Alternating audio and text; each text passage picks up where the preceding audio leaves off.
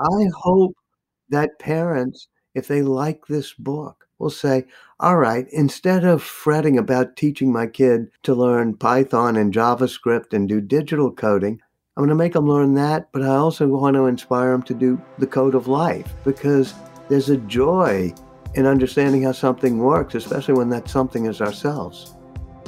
Biographer and historian Walter Isaacson joins us on this episode of the GeekWire Health Tech podcast to discuss his new book, The Codebreaker Jennifer Doudna, Gene Editing, and the Future of the Human Race. We'll talk with Walter Isaacson about the implications of the life sciences revolution, the promise and peril of gene editing, the role of Seattle and other regional biotech hubs, his advice for life sciences entrepreneurs, and the biggest common trait shared by Jennifer Doudna, Albert Einstein, Steve Jobs, Leonardo da Vinci, and other subjects of his books. I'm GeekWire editor Todd Bishop. GeekWire's Health Tech podcast is sponsored by Premera Blue Cross, providing comprehensive health benefits and tailored services to approximately 2 million people, from individuals to Fortune 100 companies. Learn more about how Premera is innovating in healthcare at premera.com/innovation. Walter Isaacson is a professor of history at Tulane who was previously CEO of the Aspen Institute, chair of CNN, and editor of Time. He's the author of biographies of Leonardo da Vinci, Steve Jobs, and Albert Einstein, among many others. And his new book, coming out on March 9th, is The Codebreaker Jennifer Doudna, Gene Editing, and the Future of the Human Race. Walter Isaacson, thank you very much for joining us. Hey, it's a real pleasure, Todd, to be with you. You write in this new book that life sciences represent the third great revolution of modern times, following the physics revolution sparked by Einstein's papers on relativity and quantum mechanics, and the information technology revolution created by the microchip, the computer, and the internet. Obviously, those are topics you know well based on the people you've written biographies of. But you say that the life sciences revolution will be more momentous. Why is that? Well, you know, I love the iPhone. I was there for the launch. I think it changed everything there. Wonderful apps on it, you know, and things like Uber, Airbnb, they kind of grow out of that wonderful ecosystem. But compared to editing our genes and destroying, you know, viral attacks like we've had recently by using these tools like programmable molecules and using guide RNAs to edit our genes or messenger RNAs to tell our bodies what protein to build, man, that's in a different league. And so I think the next few decades are going to be the era of biotech. And uh, we'll be able to do totally amazing things that uh, will not only make us healthier, but in some ways will transform our species. So, as much as I love the digital revolution, I think this is the big one it's clear that you were wrestling throughout this book with the ethical implications, the slippery slope. And I want to get into the science of gene editing a little bit later on because you explain that just beautifully in the book in a way that's accessible to the general reader. But I'm really curious. It seemed like you were wrestling with this question of how far we go with genetic editing all the way through the epilogue. Am I right? Yeah, yeah. I mean, you know, you can read the science fiction, whether it's Brave New World or Gattaca. The question of creating a genetically enhanced species and editing our children is something you got to wrestle with. And in my book, Jennifer Doudna, who you know wins a Nobel Prize with Emmanuelle Charpentier for coming up with the CRISPR, the way to use CRISPR as a gene editing technology.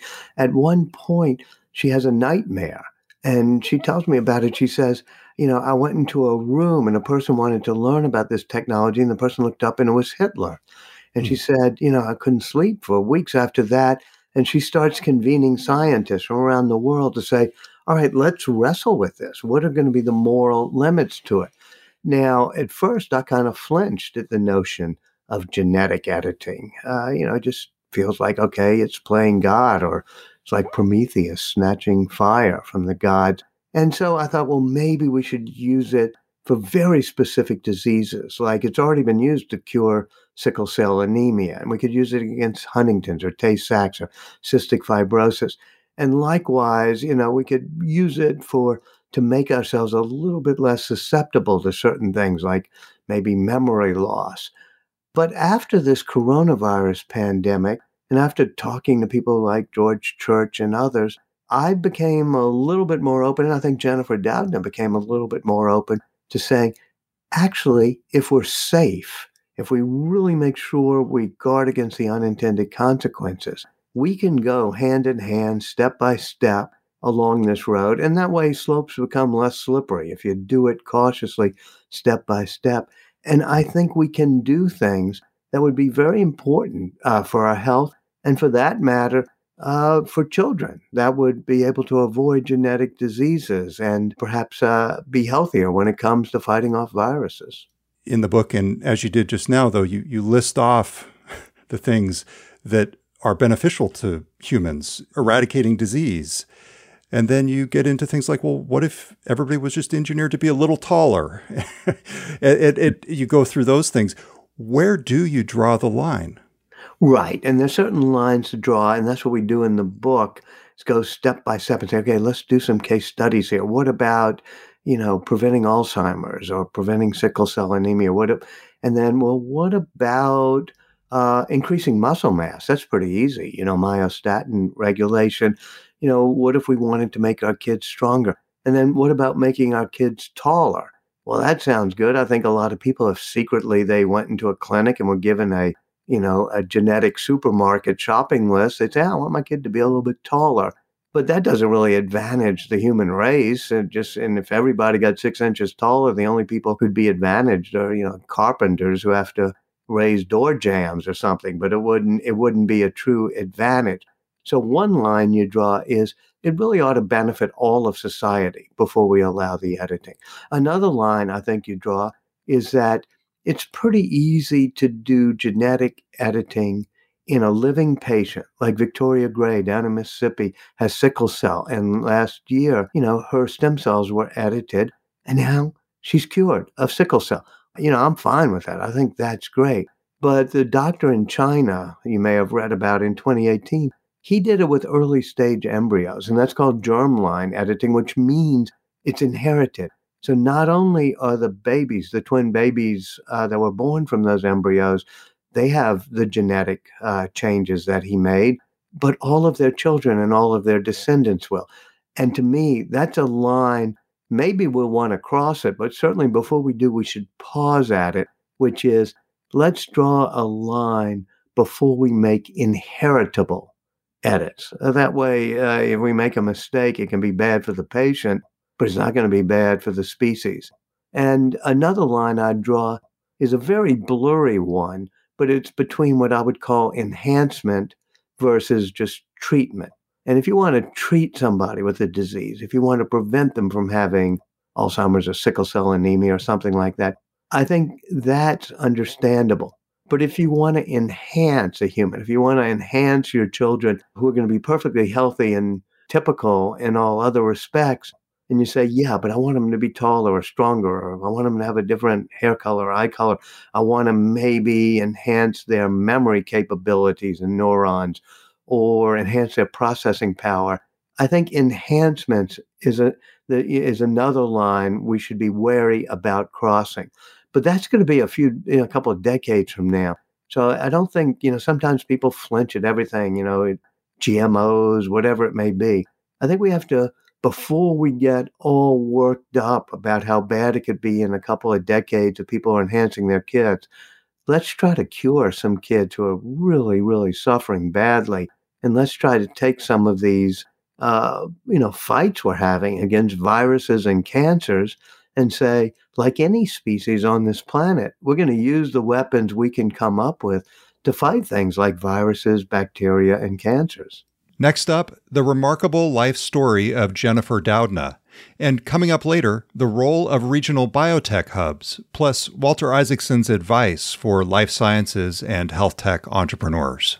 This season of the GeekWire Health Tech Podcast is presented by Premera Blue Cross. At Premera, we talk about what we do all day. We offer access to healthcare. The card in the pocket allows people to go get access to healthcare.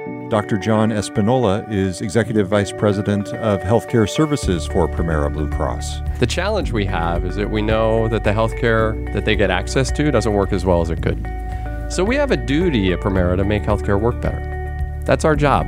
We give people access to healthcare, yet we give them access to something that's subpar. We have a moral and fiduciary obligation to do better.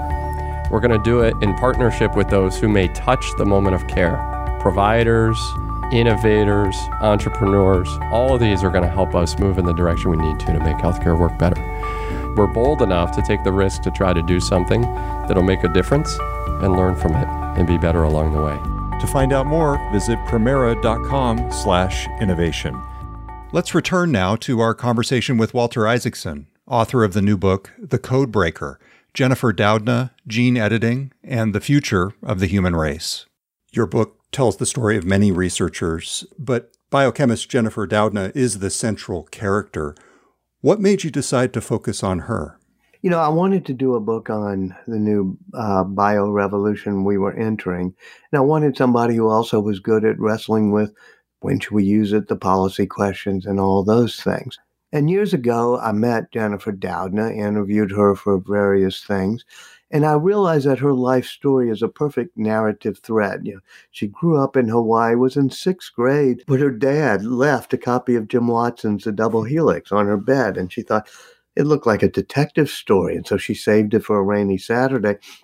And indeed, it was a detective story. It was a, a, journey of discovery into the most important secrets of life. And she became mesmerized with this idea that molecules can tell you how life works, why the sleeping grass in Hawaii that she loves, you know, curl when you touch it, you know, why the spirals of seashells are the way they are. And she also noticed in the book this wonderful character that Jim Watson calls Rosie, a bit of a demeaning characteristic for Rosalind Franklin, the great crystallographer who does the images that help Watson and Crick discover the structure of DNA. And uh, Jennifer Doudna said, I-, I didn't notice that she was treated condescendingly. What I noticed was that a woman could be a scientist. So she tells hmm. her guidance counselor she wants to grow up and be a scientist. And this is in a small town in Hawaii, Hilo, Hawaii. And her guidance counselor says, no, no, girls don't become scientists. Well, I like people who are stubborn and persistent, and that made her, of course, become a scientist. And having become a scientist, while everybody else is focusing on DNA in the 1990s with the Human Genome Project, she, like she tells me when she plays soccer, she likes to play the position other people aren't playing. Uh, she decides to focus on RNA, which turns out, as you know, to be a far more interesting molecule. It actually does something, whereas DNA sits in our nucleus and curates our genetic information. You know, the RNA goes out as in its messenger role and builds proteins in the outer region of our cell, or it, you know, can serve as a guide for enzymes that can chop things up. And she discovers the structure of some RNAs and shows how that makes them the molecule that probably was the beginning of life on this planet because it could replicate itself. So on and on and on. And then a friend tells her about CRISPR, which is an RNA system. And she's the one who makes the Nobel Prize winning discovery with her research partner, Emmanuelle Charpentier, of how to turn this uh, system bacteria used to fight viruses called CRISPR into a tool where we can edit our own genes. And then, as I said, she takes on the policy issues. So, through the narrative of her life, and as she meets with or competes with people like the wonderful George Church or the really charming Feng Zhang or partners with Emmanuelle Charpentier and Jillian Banfield, you can bring this colorful cast of characters together. But you know me, I'm a biographer. I like to do it through narrative and to do it through a person. I have to tell you that as the father of a 10 year old girl, 10 year old daughter, the story of her dad leaving that book on her bed is really touching. I, every time I've I've read it or, or heard you mention it, uh, it really strikes me. What could parents learn from that? Well, you know, Todd, one thing I hope you'll learn. This sounds really self uh, promoting. Is, you know, 10, 11, 12 years old. They're not too young. They haven't outgrown their wonder years. Leave a copy of the double helix on a bed one day. And maybe, you know, forgive me for saying it, if she likes it, leave a copy of The Code Breaker I hope that parents, if they like this book, will say, all right, instead of fretting about teaching my kid to learn Python and JavaScript and do digital coding, I'm going to make them learn that, but I also want to inspire them to do the code of life. And so maybe for a kid, leave on the bed, whether it be the code breaker or the double helix or something, something that'll inspire them to become more interested in science because there's a joy in understanding how something works, especially when that something is ourselves. And as you say, this is the third great revolution and likely the most momentous. Yeah, you know, your your 10 year old's going to grow up in this revolution. She's going to have to answer these questions that are asked at the end of the book. She's the ones with her friends and colleagues are going to have to say, what can we do with this technology that's safe? And so instead of raising a generation of people who are anti science or anti vax or who fear certain things, it's good to say, you know, heroes don't always wear capes, they sometimes wear white lab coats. Hmm. Of course, you dedicated this entire book to giving a full understanding of gene editing and the implications, the people behind it. But in short, if I could offer my Cliff's Notes version, scientists looked at the way bacteria defend themselves and create immunity, and then they used that to figure out how to unravel and splice the twin strands of DNA precisely in a way that new genes could be inserted. And of course, DNA is the genetic code that makes us who we are. So effectively, this creates the potential for human engineering. Tell me if I got that right. And then tell me what was the most amazing thing that you learned that just blew you away about this in your interviews and research? Well, wow, Todd, that's the best explanation I've heard. I'm going to have to try to memorize that oh, one when people say what it's about. because, yeah, it's not that complicated of a system. I mean, bacteria, they've been doing it for a billion years, and they're that, that much smarter than we are.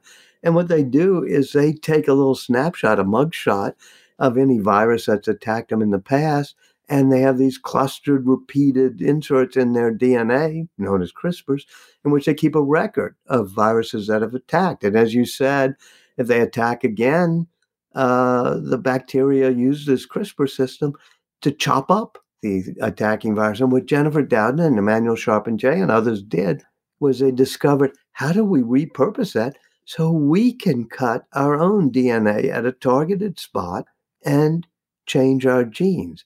You know, I think the most uh, amazing and perhaps exciting thing I discovered, and maybe slightly frightening, is after a couple of years of you know reporting on this, I said, "Well, I want to be in the club. I want to do it myself." Hmm. And we used to have a phrase here in New Orleans, "Discimus agere agendo," which means learn to do by doing.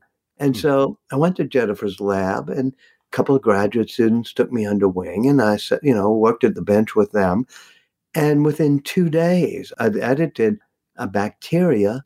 And then on the second day, edited human cells, the DNA of human cells. I can make human cells with a reporter molecule that would glow because I had been able to edit it.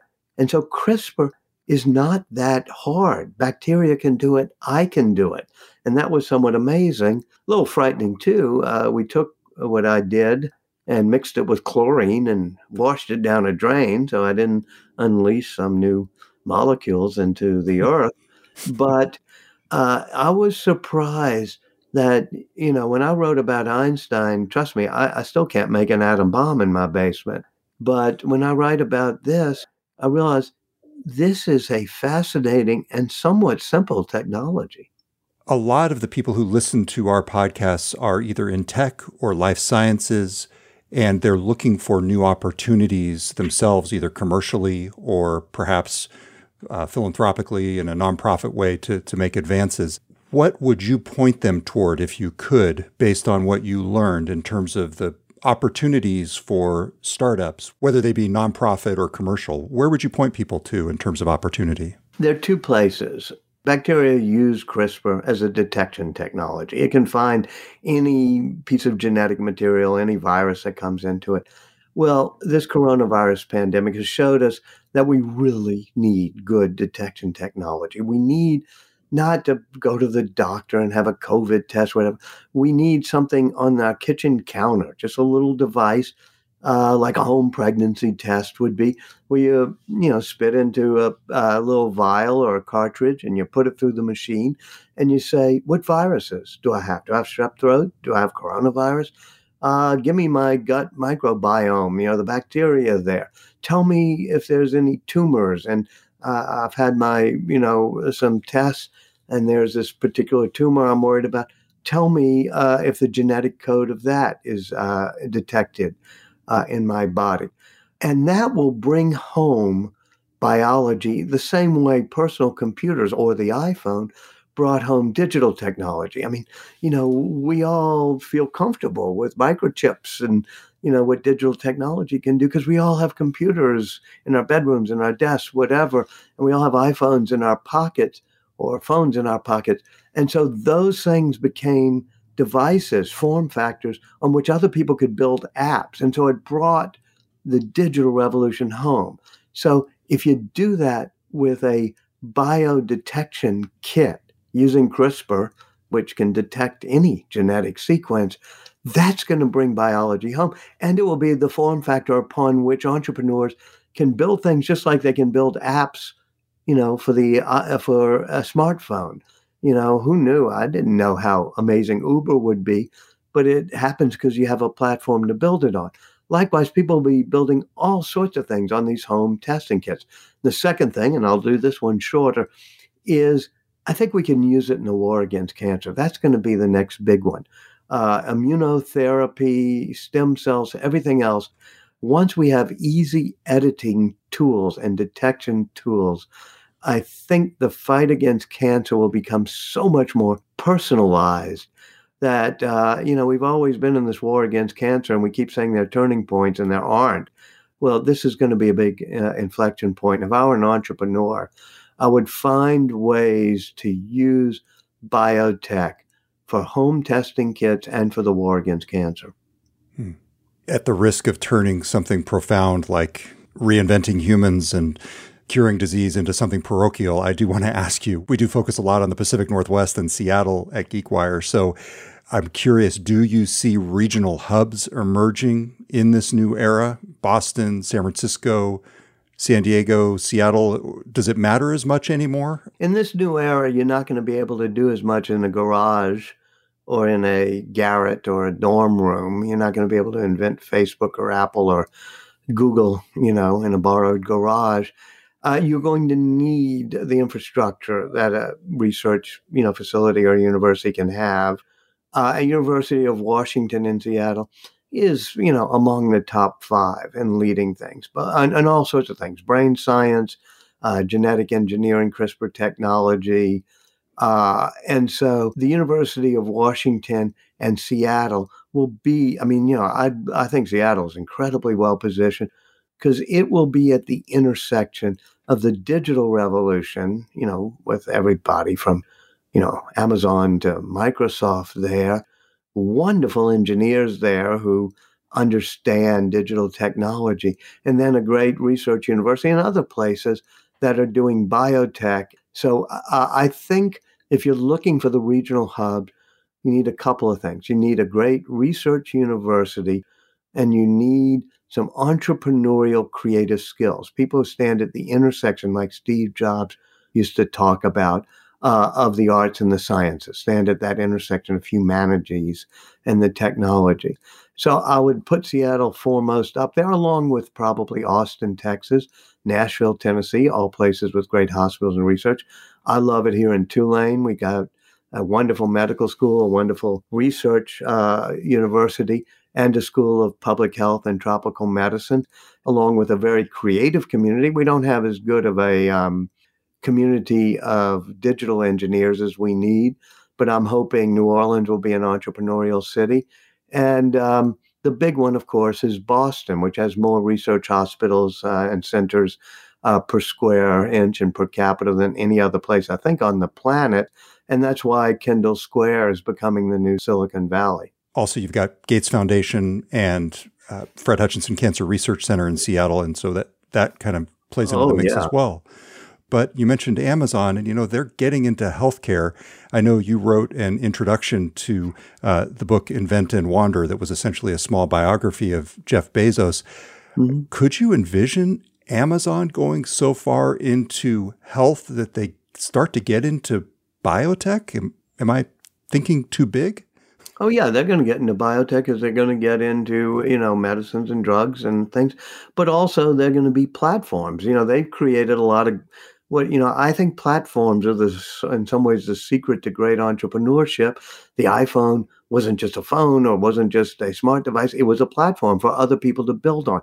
Likewise, Amazon Echo. I've got maybe three or four of them now. So I have Google Home, I must say. But people build all sorts of apps I would never have thought of on that. Amazon Web Services, a totally different thing, but it's a platform that allows entrepreneurs to build. And Amazon, the store, Amazon, that too is a platform. If you make something really cool, you know, you have a distribution for it. So that mindset of enabling others to build on your platform that's crucial in this biotech revolution. And uh, as you say, uh, a new player in these games are the foundations, Chan Zuckerberg Foundation down in California. But obviously, the Gates Foundation has done so much to apply uh, messenger RNA technology and CRISPR uh, to problems like coronavirus. You have such an interesting perspective on these revolutions as you describe them, through the people who drove them. I'm curious, what are the common traits between Jennifer Doudna and people who you've written about, Einstein, Jobs, Leonardo? Well, the biggest common trait is curiosity. And by the way, you pick up Invent and Wander and the sort of mini biography I did at the intro of that. That's Jeff Bezos's uh, uh, trait too, which is, you know, Leonardo da Vinci used to just wander around and wonder why does the water uh, spin into spirals when it flows past a rock? Or why is the sky blue? And when I saw that, I said, well, that's cool because Einstein had in his, his notebook, why is the sky blue? And you and I wondered about, like, you know, we used to look at rocks and streams and blue skies. And then we outgrew our wonder years after enough grown ups said, you know, quit asking so many questions. but the, if you don't outgrow your wonder years, you're going to be more creative. And this is Jennifer Doudna. In my book, she said, you know, not only reading the double helix when she's in middle school, but before that, she's going diving for little shells and trying to figure out how the spirals work. Or she loves sleeping grass, which in Hawaii is one of those plants where if you touch it, it curls up. I remember seeing plants that, uh, you know, moved or whatever when you touch them. And I was fascinated for a while. And then, you know, something else comes along, you see whatever, a dead squirrel, and it's like you forget all about, you know, the Venus flytrap or whatever you've touched. But Jennifer kept being curious, like, well, there's got to be something inside that makes this happen. And when you get curious, you look for the secrets of life, and life becomes a detective story for you. One of the key themes that comes out from the book is the importance of basic research. What did you learn about that through this process? You know, the people who discovered CRISPR originally were just doing it out of curiosity, to get back to my previous answer. And basic research is just a fancy word for curiosity.